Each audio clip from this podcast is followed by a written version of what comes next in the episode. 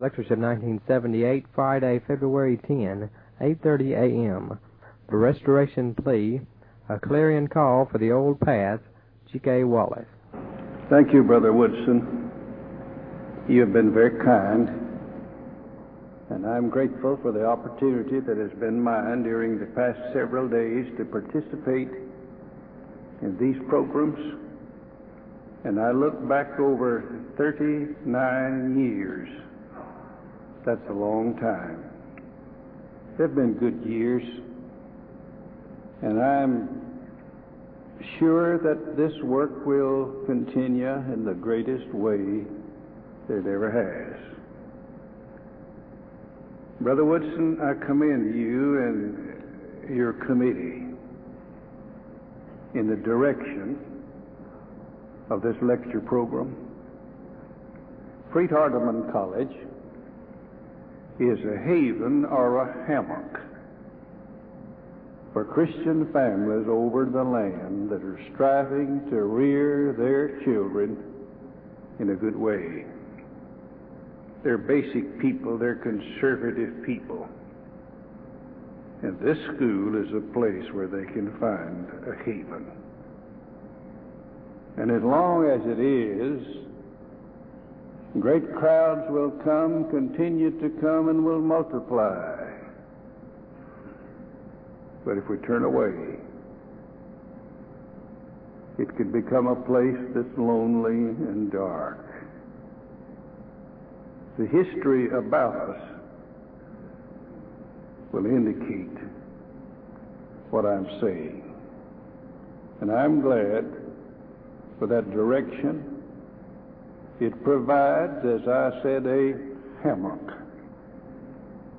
Sometimes when you're down in Florida and driving through the Everglades, especially down in the great Everglade National Park, you will see, and there may be in some places ways by which you can get out upon what the Indians called a hammock. The Seminole Indians were never defeated by our government. Even Old Hickory couldn't drive them out of the swamps. In their desperation, they fled to these places in the Everglades where they found refuge and safety. Brethren, I don't mean to sound as an alarmist, but we're living in a confused world. And our families.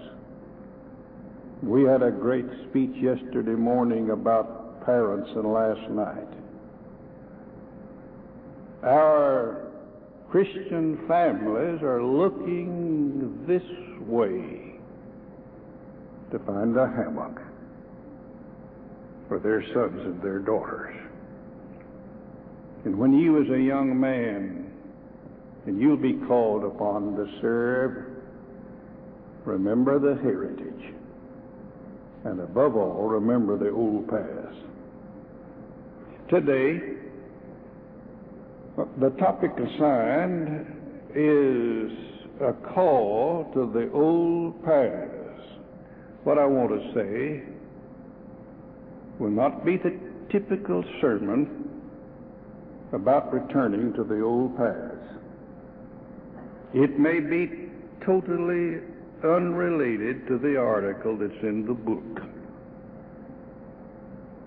But nevertheless, I feel that I would like to say it.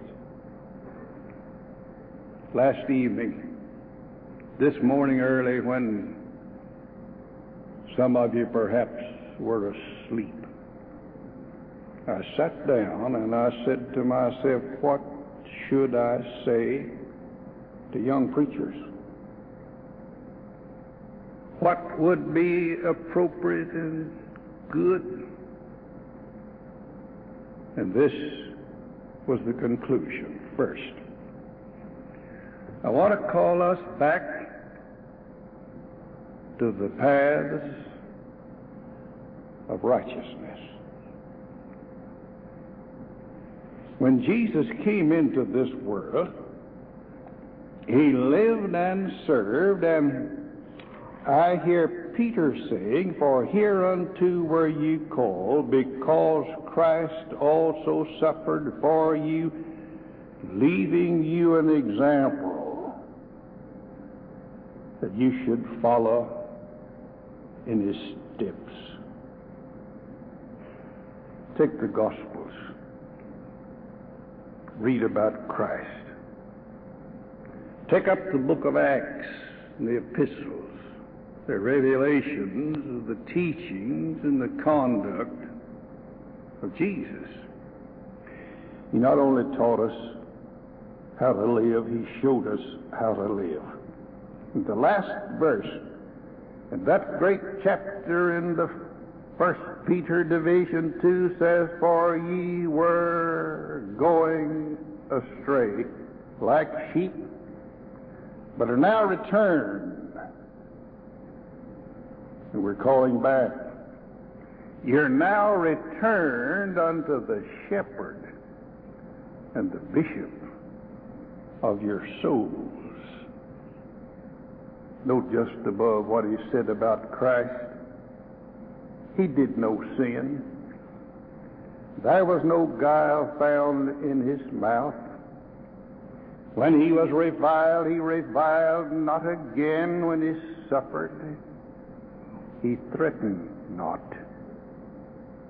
Return to the shepherd and bishop of your souls. When I began to preach, it was easy. People believed the Bible. There was not a question about morality. Standards were high. The denominational world would call people to righteousness, to live honorably. And a man whose conduct was not proper was segregated. I believe in segregation religiously, not racially.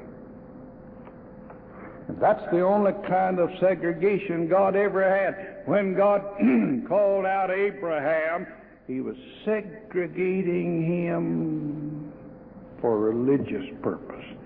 He said, I want your child, grandchild, great grandchild to be the Savior. And I'm building a fence around you. And when Christ was born, he said, The only kind of segregation I want is that you come out from among them and be ye separate. That's the ways of the world.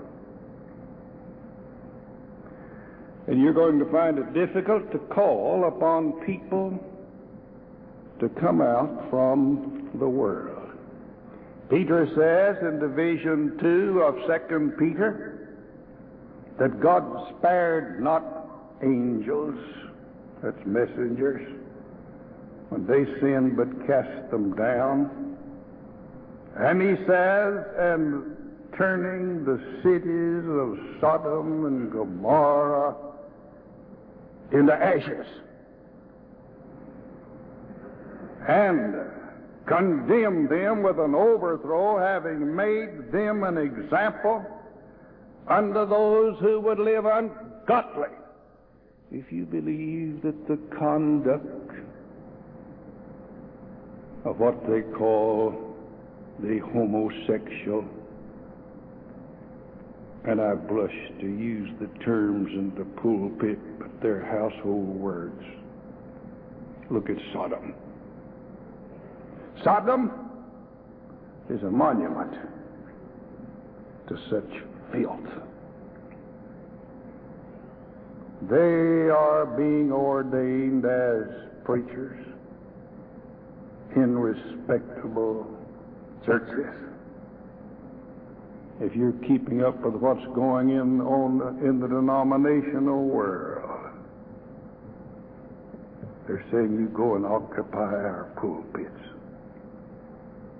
there are churches that are made up of such. You'll face it. You'll find it in the church. that when parents will apologize and defend their own children in such conduct. In the Roman letter, I read where Paul discusses some of these problems, and I hear him saying, Wherefore God gave them up in the lusts of their hearts unto uncleanness. God gave them up unto vile passions for their women. Now, can you imagine the women today going to the level of the heathen?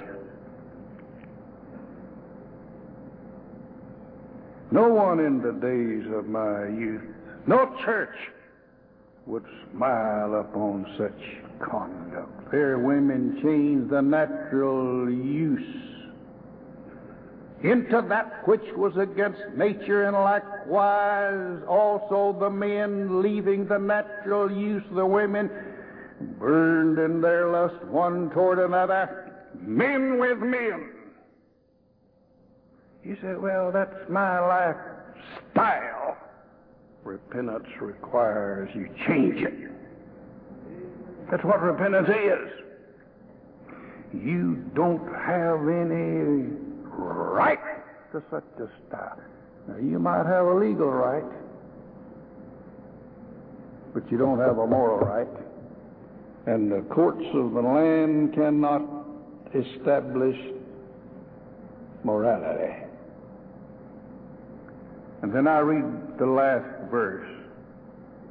And knowing the ordinances of God, they that practice such things are worthy of death. That's the folks who mixed up. Now watch. Not only do the same, but also consent with them. You know, God said, if I give my blessings to them, that He'll hold me as responsible as those involved in the conduct. Now, if that sounds a little bit grim,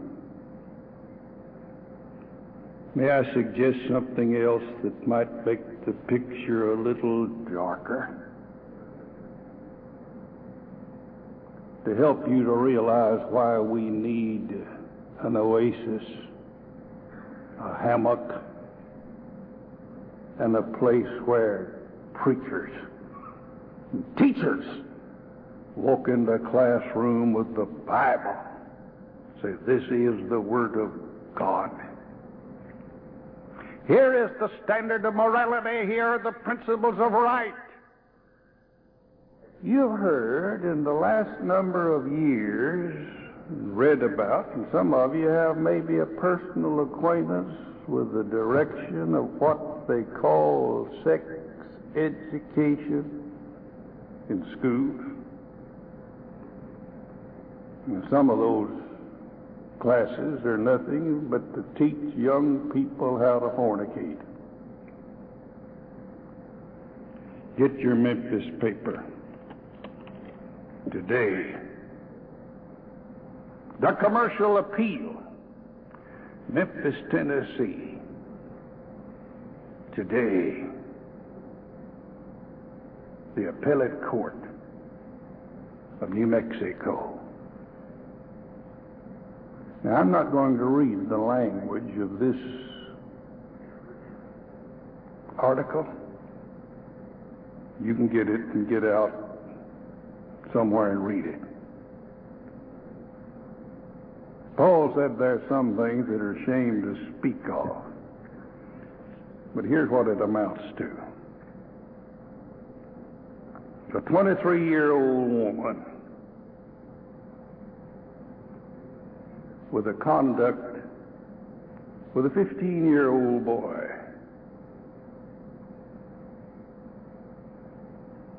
Lascivious. In violation of the moral code, code of God. The court's ruled. That's proper sex education.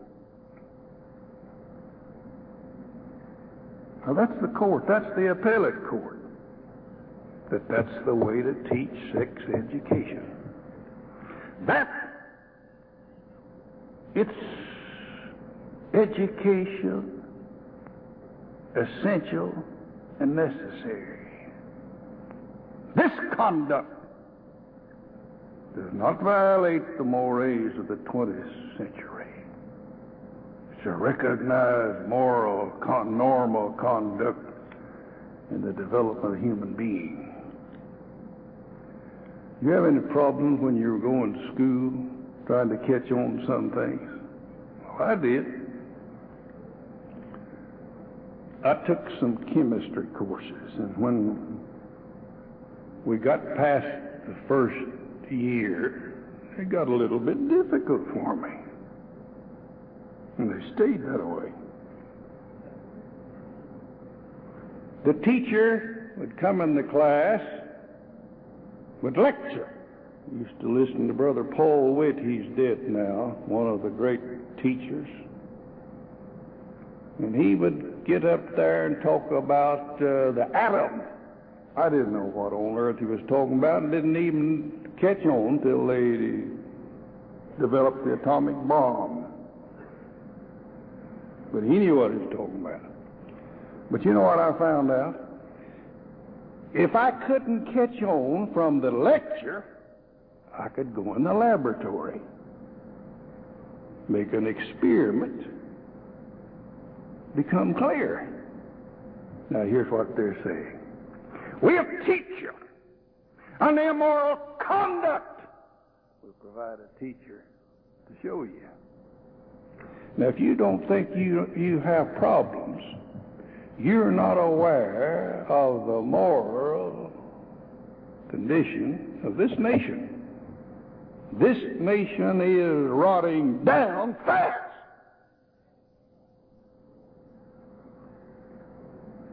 You're going to have to make a restoration plea like you never made before, when men like Alexander Campbell went out to preach, they had no battle like that. That was not a fight. Every man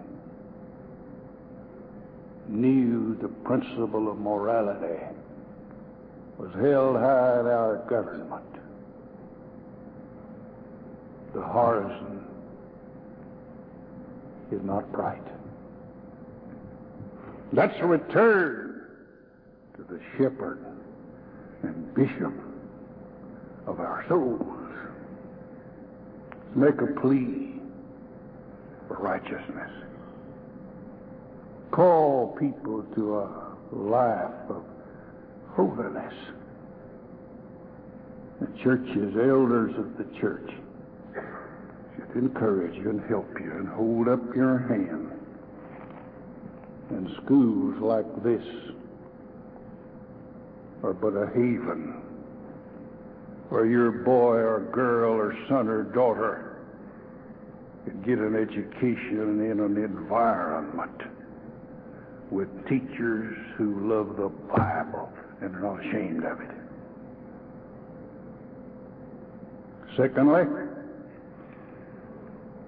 I want to make a plea for not only for the morality, I want to make a plea for the reverence and devotion of the Apostolic Church in worshiping God. The Bible teaches us what to do. There are the acts of worship. I read an article the other day somebody laughing and making fun of the acts of worship. Well, you're going to have to do something when you come to worship. What are you going to do? You mean to say Jesus died and went back to heaven and left no instructions?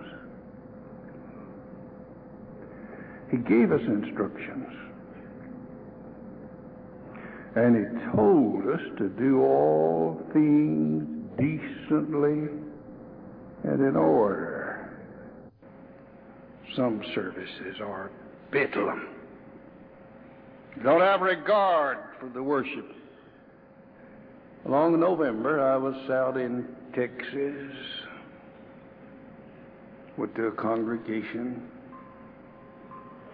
Came in at nine, or into the auditorium rather at uh, ten thirty for the worship period. I thought, well, I'm late.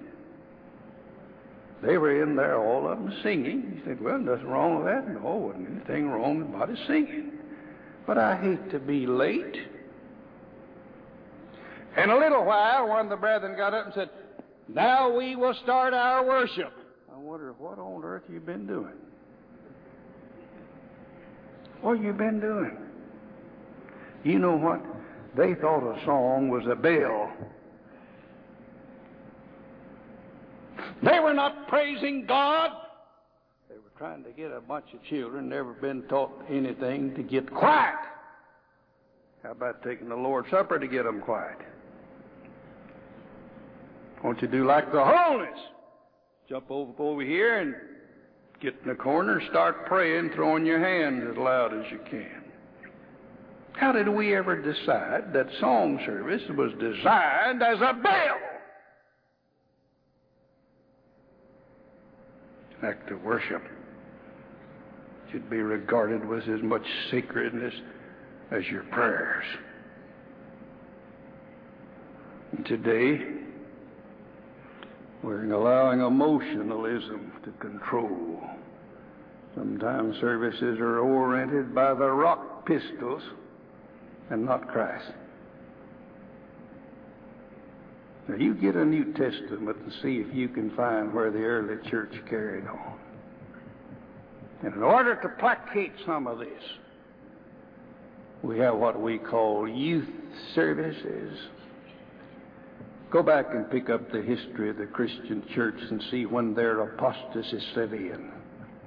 They move from instrumental music to segregation of a boy or girl. Let me tell you, mother. If a boy's old enough or a girl's old enough to worship God, he's old enough to sit down around the Lord's table and break bread with his mother and father. That's what the Lord's Supper's for, is to get God's family together. It was designed to bring them together. We talk about a generation gap. We're creating it.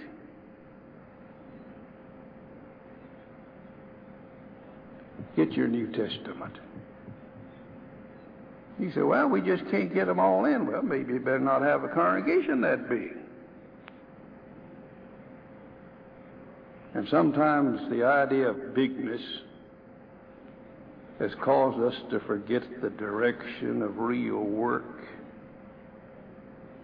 Out here in the West, some time back, I was in a meeting. They were talking to me about a church that had a thousand in Sunday school. Mm-hmm. It was a charade. They got a bus. Went over there and said, You send all your young'uns over here today. And they hauled them over there. said, Look what we did. They went back. You're right where you were. Brother Woodson, what's the enrollment for Hardeman? About 1325. 1300? 1300 plus. Thir- no, no, it's to 3,000. I saw 3,000 here last night. Maybe 10. 3,000. Three Freed Hardeman has over 3,000 enrolled this year. You see, we have a big Sunday school. Reminds me of the charade of Billy Graham. Billy Graham won't go into communion and hold a meeting until he knows he has enough bus loads to fill that place every night. And that's not all that's involved. You watch him on TV respond, and he readmitted this in his writing. When you see a thousand people respond, or two thousand, a thousand of them are workers. And they come every night. You watch him. When the song starts, they start moving. He's acting like he's going to respond. He's pretending. He'll move out real slowly and see if he can lead this fellow off. So when they get down there, these folks will go back to their seat and come back tomorrow night. I call it plain old hypocrisy. It's a charade. Now, brethren, we don't need that.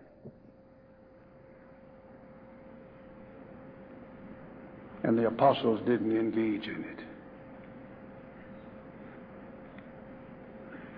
We ought to be standing for the old past. There's one other thing to which I want to call your attention. I want to beg you to come back to the old of salvation by grace through faith.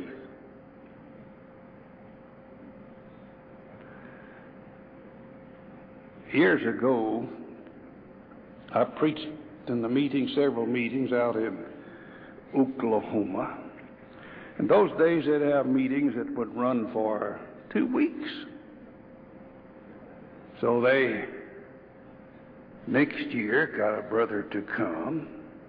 You'd know him if I were to mention him. That wouldn't add anything to our service. And the end of the first week, they said, Here's your check, you go home. He said, What's the matter? They said, We don't know what you're saying, but the Baptists say that that's exactly what they believe. He talked sort of in, like Daniel in the book of Revelation, such a way that the Baptists knew what he was saying, the brethren didn't. I hear people saying today, we let the Baptists take the doctrine of salvation by grace. Listen, brethren, the Baptists don't even believe in salvation by grace. They don't even approximate and talk about it. I know they talk about it and preach about it. You know what grace is? Grace is favor. They're not saved by favor, they're saved by force.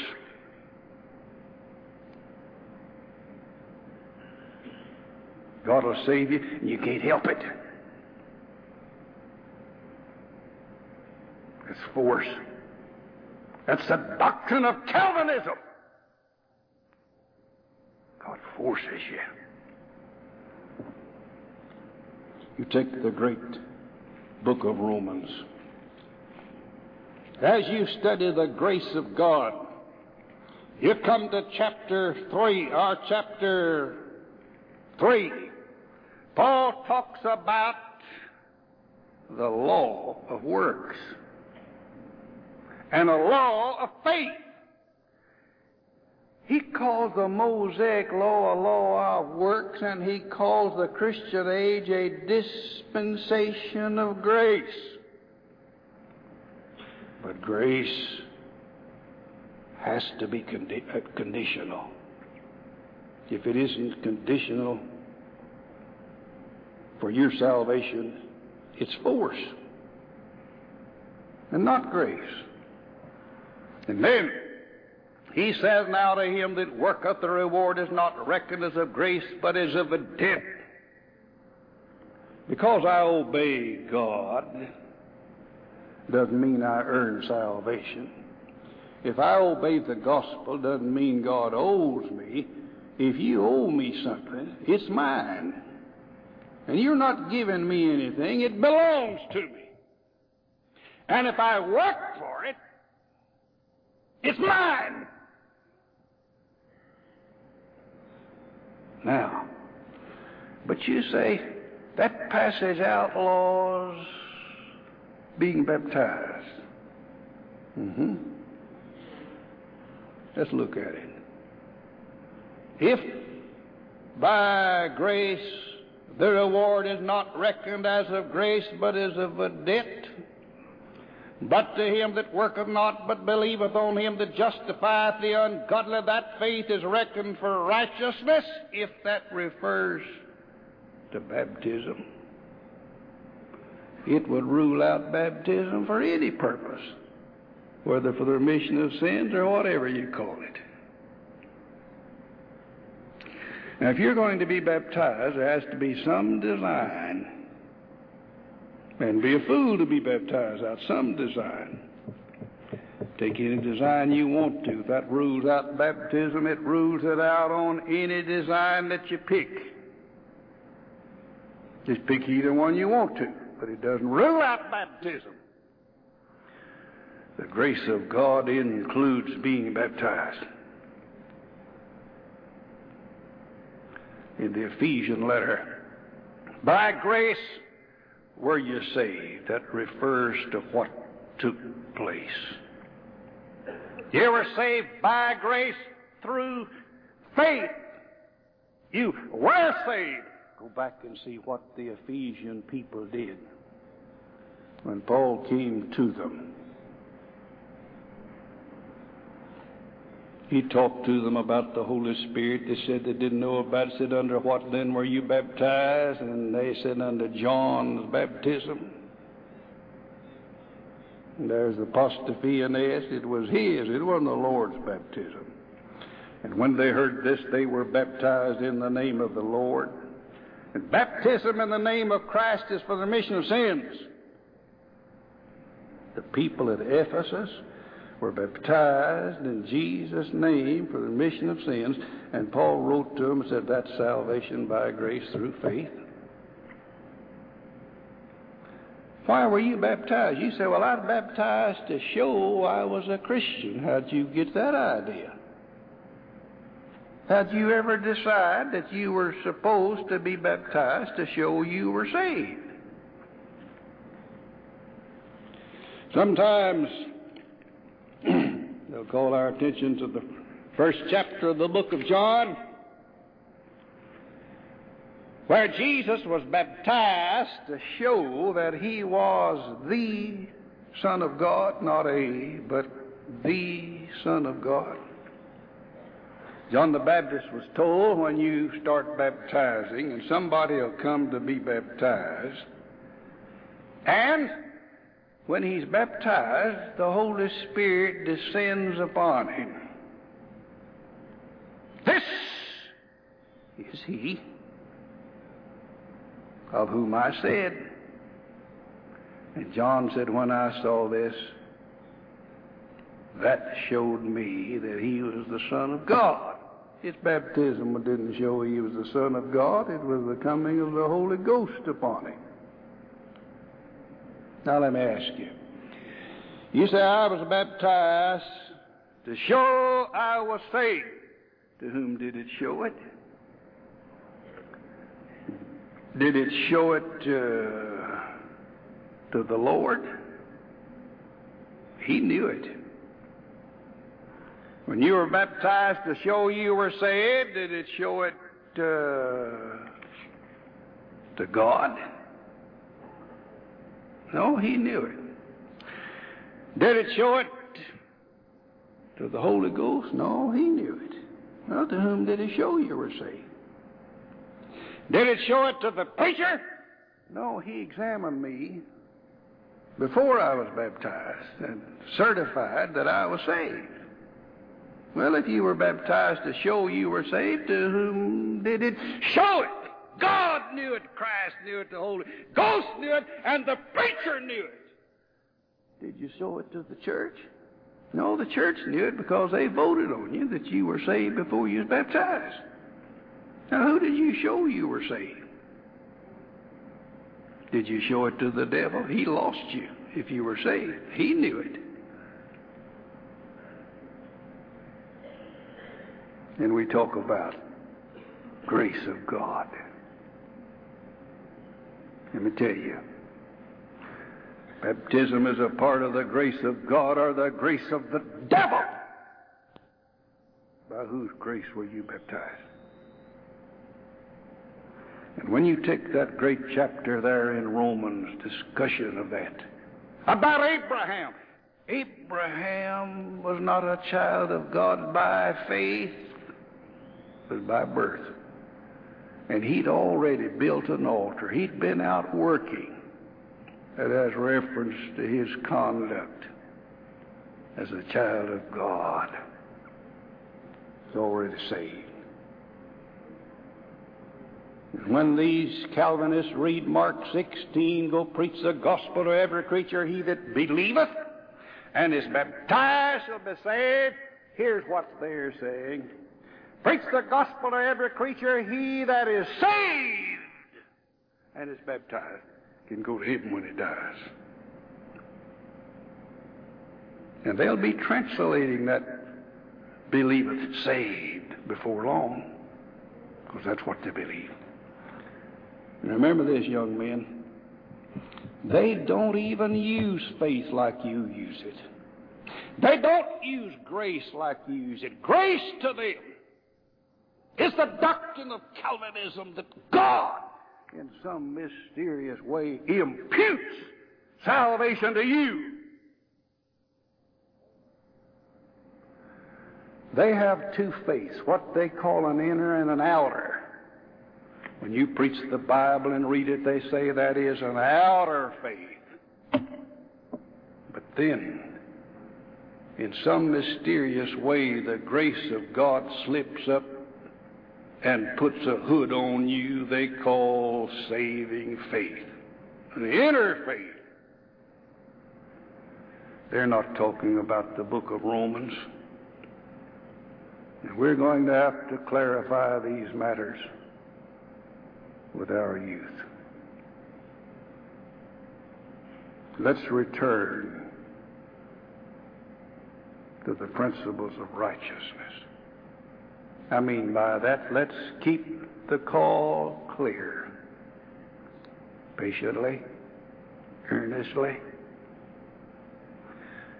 Let's not allow the Sex Pistols to orient the decorum of the church. Let's preach the grace of God as it's revealed in the book of Acts.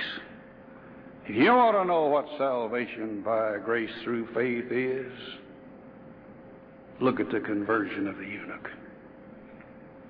Look at the conversion of Saul, of Cornelius, and the people on Pentecost. When Peter preached, they were pricked in their hearts and cried out, Men and brethren, what shall we do? They were believers in God before he preached. They're believers in Christ now. These believers in God in Christ were told to repent ye and be baptized, every one of you, every one of you. Let me tell you, Billy Graham never preaches that passage. He hasn't found it. In the name of Jesus Christ, for the remission of sins. Unto the remission of sins. That's salvation by grace through faith. And any other interpretation of it is rank Calvinism. Let's return to the simple gospel of Christ. And Jesus sent out his disciples and said, Go teach, teach. Conversion's not a convulsion. It's a sane act. Go teach all nations. Teach. Teach. Keep teaching. Teach the Bible. Call people back to righteousness, to holiness, and to worship in the kingdom of God. Is my prayer. Thank you, Brother Woodson. What do you say? What a splendid, splendid discussion. And I think we've seen the love of this man for God and for the church, and our hearts are better because of what we have heard this day.